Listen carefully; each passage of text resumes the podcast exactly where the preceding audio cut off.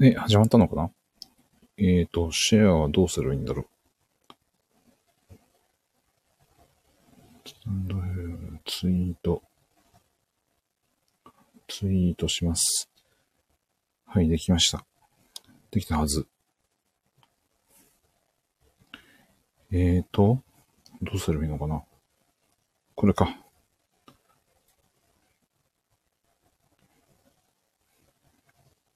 30秒使ってしまった。えーと、これは録音を残す予定です。えー、しおりを挟むというイベント名でやっているものなんですけれども、はい。あのえー、今日なんですけれども、あの、宮本照さんの露天の海という、えー、長大な作品の今読み進めている2巻目を、えー、読む予定なんですけれども、えー、最終章第9章をですね、今日は読む予定になっております。えー、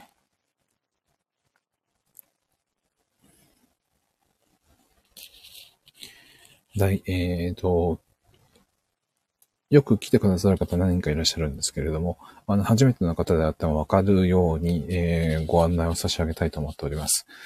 えー、まあもちろん来てくださった方向けのご案内も差し上げますけれども、今日少し、あの、お話ができればと思っておりますので、えー、どなたかお越しいただいた時点で始めたいと思います。はい。えーと、と、共有で、えー、URL を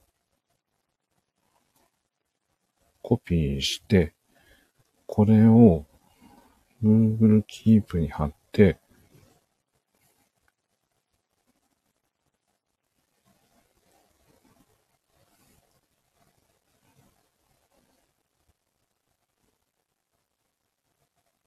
Google Keep に貼って、パソコンに送ればいいと思うんですけれども、それでいいですかね？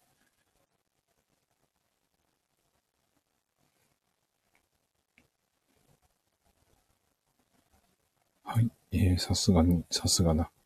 えー、どなたも、まだいらっしゃってないですね。はい。えー、よ、それはそれでいいです。えーと。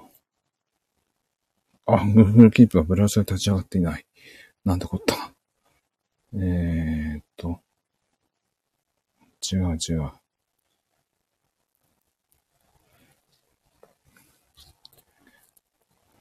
これですね。これをコピーして、えっ、と、ツイッターは貼ったんで、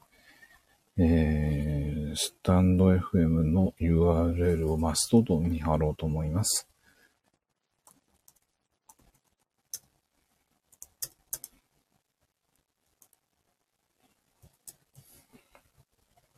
あ、いらっしゃいませ。ありがとうございます。えー、庄司と申します。しおりを挟むというのは、えー、いろいろやってる、あの、イベントのですね、あの、総称ということでやらせていただいております。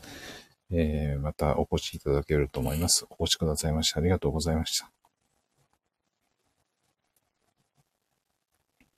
もう3分経ってるけど、ほとんど内容のあることの話ができていない。えー、ですので、えー、録音を残すかどうかわかりません。まあ、ちょっとね、あのー、そうですね、録音が残せるように、えー、宮本照さんのこの露天の海という、えー、シリーズの紹介をだけでもしておきたいと思います。あのー、宮本照さんは、えー、もう、た、大化ですけれども、僕は、あの、共に、あの、宮本照さんが若かった頃から結構読んで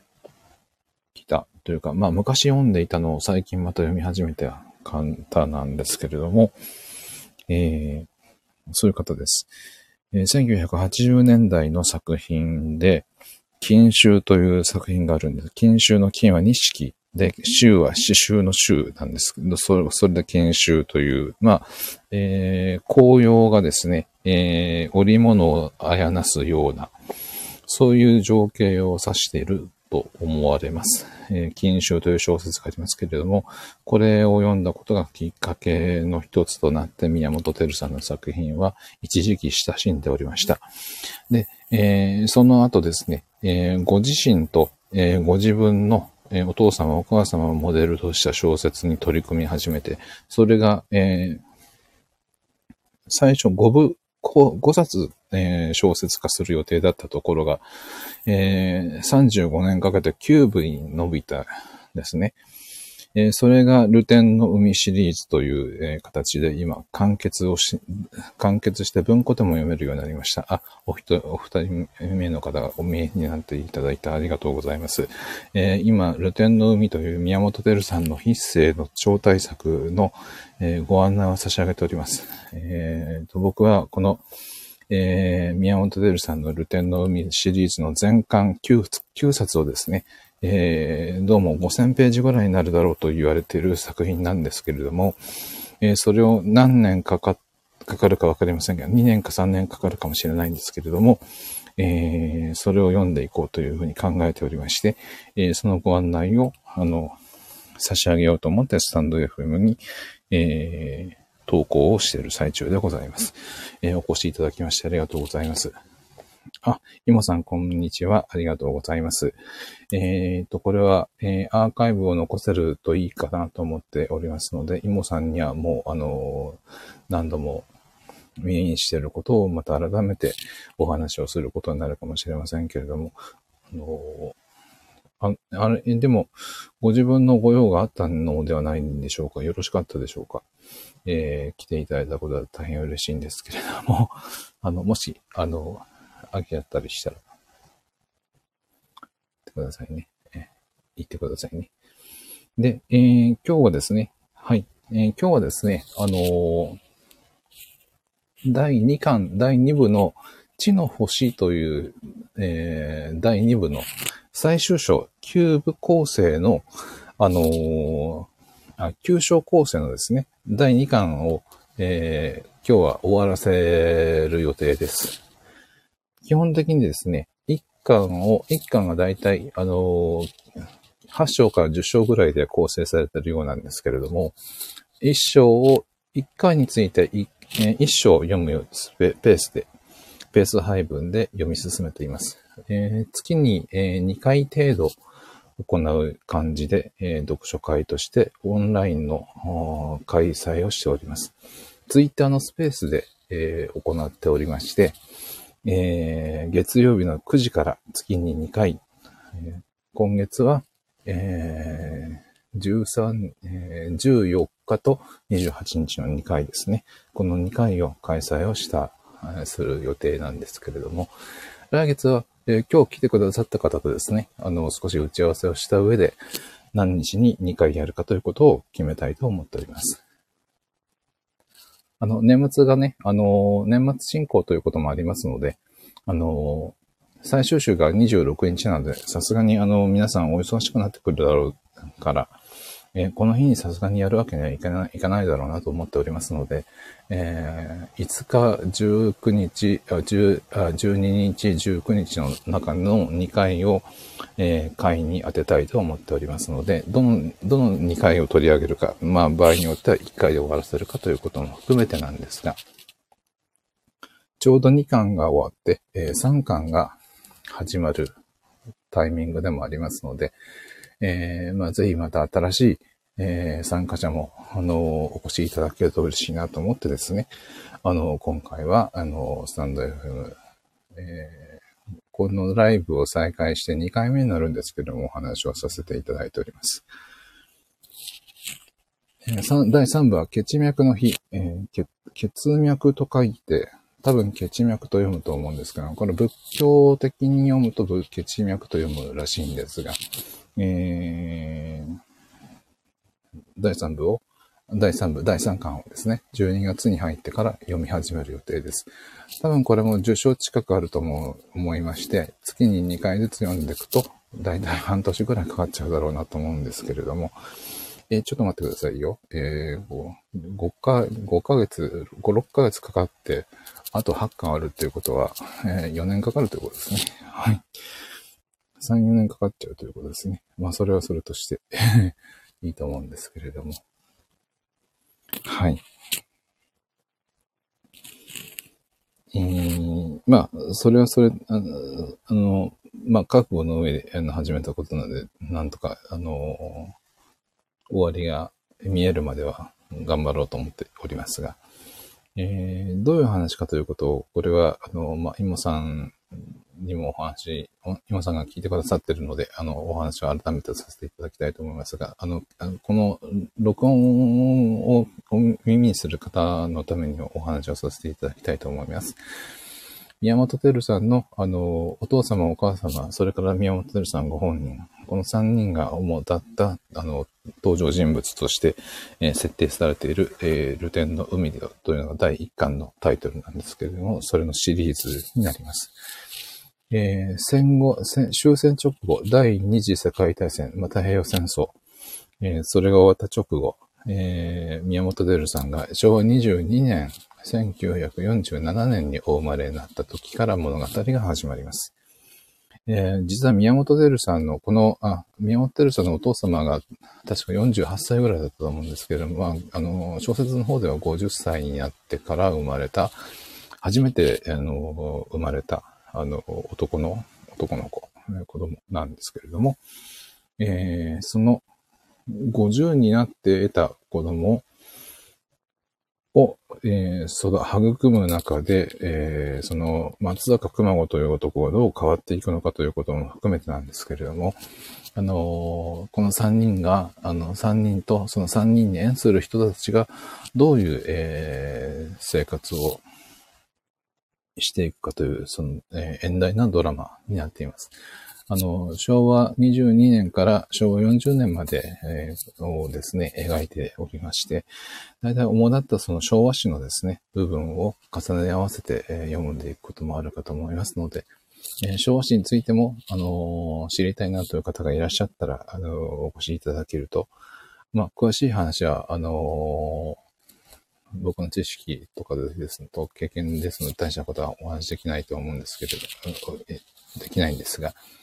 あの、まあ、そこら辺は興味のある方は興味のあるところを掘り下げていっていただければいいなと思っております。えー、昭和史と重ね合わせて、まあ、一家のですね、えー、まあ、一人の男の人生、あの、子供の人生、え、反省ですね。え、それと、えー、昭和史の重要な部分を重ね合わせて読むことができる作品だというふうに僕は考えております。え、第1巻では、え、50歳になった松坂熊子が、え、信人という、え、長男を設け、え、授かります。えー、奥さんの名前は初江さんと言います。えー、この3人が中心の登場人物になります。この3人を中心として織りなされる、えー、小宇宙、えー、がですのドラマというふうにお考えいただけると思いますけれども、えー、戦前ですね、あの、まあ、松坂熊子は中国大陸に出征するんですけれども、あの、戦争に、あの、えー、大陸に出征する前は、大阪を拠点として、えー、中国大陸との、えー、自動車の部品をあの輸出入をする、えー、事業で、えー、結構成功してですね、あの、有名な人になる、有名なというか、実業界の中でもですね、一目置かれるような、えー、存在ではあったんですけれども、戦争のせいでですね、事業がほぼほぼ壊滅的な状態になるわけなんですけれども、そういう、その、そのありさまを帰ってきてから、あの、まあもちろん日本の国土全体も壊滅的な状態にはなっていたわけなんですけれども、えー、自分の事業が、まあ、そういう状態ではあったんですけれども、まあ、そこから、あの、事業を再建しようというような、あの、そういう、あの、奮闘を、も描かれていきます。えー、昭和22年子供が生まれた熊子が大阪に降り立つところから、あの、大阪に立つところからも、あの、物語が始まります。えー、それでですね、ま、あのー、戦前、まだ、まだ羽振りが良かった頃に、あのー、熊子に、あのー、部下であった人たちを見つけ出したり、見つけたのはいいけれども、裏切られたりとかですね。そういうようなことがあったり、そこの中で、あの、また新しい若い人たちと、えー、男も女も含めてなんですけれども、出会ったり別れたり、というようなことが描かれていますし、初江さんと熊子の、えー、慣れ初めも描かれていきます。で、信人はですね、体が弱い子供として描かれているので、この子供を二十歳になるまで育て上げることが自分の役割なんだ。まあ、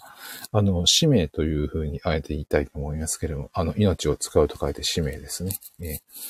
自分の使命なのではないかというふうに思うところもあるんですけれども、ああの、そういう記述もあったかと思うんですけれども、えー、この子供をなんとか、あの、無事に、あの、二十歳になるまでは、俺は死ね、死ねないというような、えー、ふうに思ってるというようなところもありますね。えー、そういう小説です。で、えー、ただ、あの、大阪で何年か過ごすわけなんですけれども、えー、信人が4歳の時だったかと思うんですけれども、大阪で過ごしていく、いると、えー、信人と初江さんの健康が、あの、よろしく、状態によろしくないということもあって、あの、それを感じ取った熊子はですね、えー、自分の故郷の愛媛県に、えー、引っ込みます。そこから第2巻が始まるわけなんですけれども、で第2巻では、その中で知り合った、えー、網元の男、えー、漁師の網元ですね。えー、でその男の人間性に打たれて、えー、その彼は、えー、県会議員に打って出たいという希望を持っていたんですけれども、その選挙参謀を引き受けるようなくだりもあります。ただそれがですね、あの、いろいろなことがあって、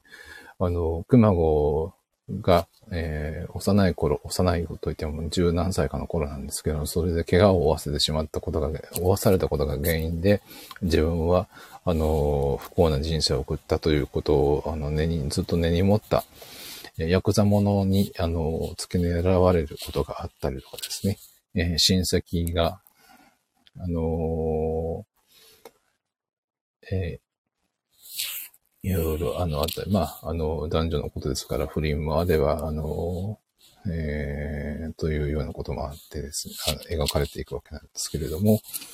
あの、そういう登場人物のあれこれが描かれていく小説でして、で、第2巻では、まあ、いろいろなことが、あの、その、網元の男の、えー、選挙の話がどうなるかということは、あの、ちょっとここでは申し上げませんけれども、まあ、その人がどうなるかということも、あの、ちょっと、えー、第2巻の背骨のに近いところにあるかなと思っております。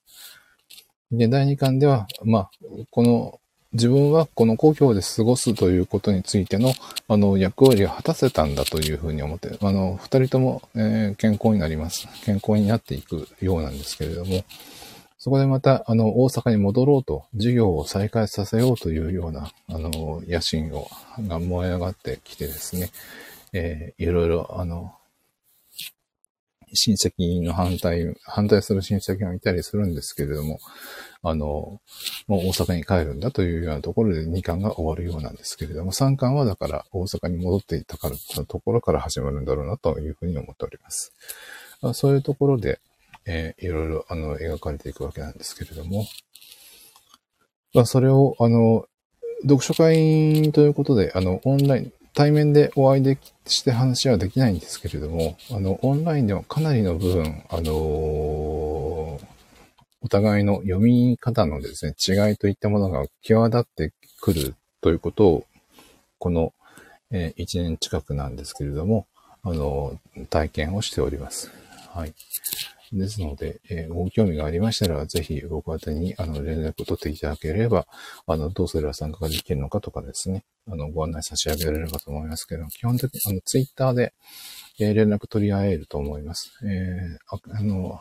アカウントがですね、s, h, o, w, j, i, アンダーバー s。で両脇の s はですね、あの、大文字の s なんですけれども、えー、生じアンダーバー S ですね。えー、これに当てにあの探していただいて、あのえー、アクセスしていただければご案内差し上げられるかと思います。そんな感じでですね、えー、読書会をやっていきたいと思っておりますし、またこれからもですね、あのー、スタンド FM も利用しながら、えー、このタイトルにあります、しおりを挟むというイベントをこれからネット上で展開していこうかと考えております。これは折に触れて読んできた、えー、ツイッターでヨガの名詞代わりの小説10選というハッシュタグをつけてツイートをされている読書が好きなアカウントの方が多いんですけれども、僕は小説だけではなくてですね、論説的な、批評的、評論的な文章とか、学術的なといっても一般向けに書かれた学術っぽい本ですね。そういった本も読みますので、え小説10選というよりは、え名詞代わりの10冊というタイトルで、ハッシュタグでツイートしていくよ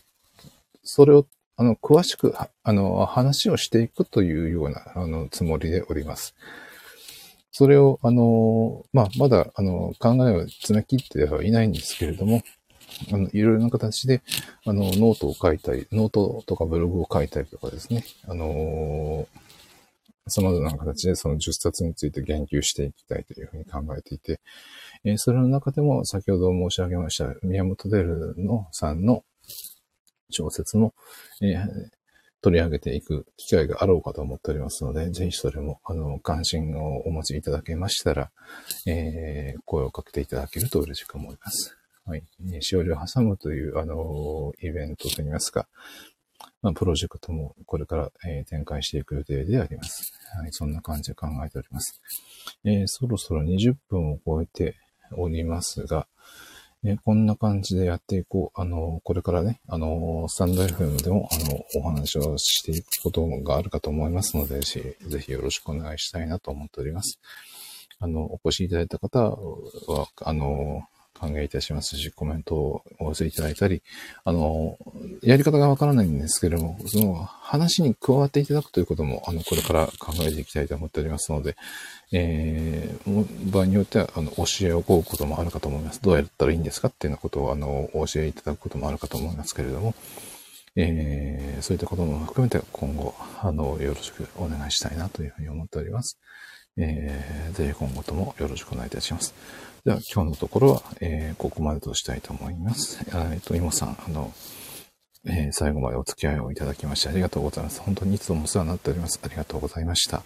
えー、では今日はこの辺で失礼いたします。ありがとうございます。失礼いたします。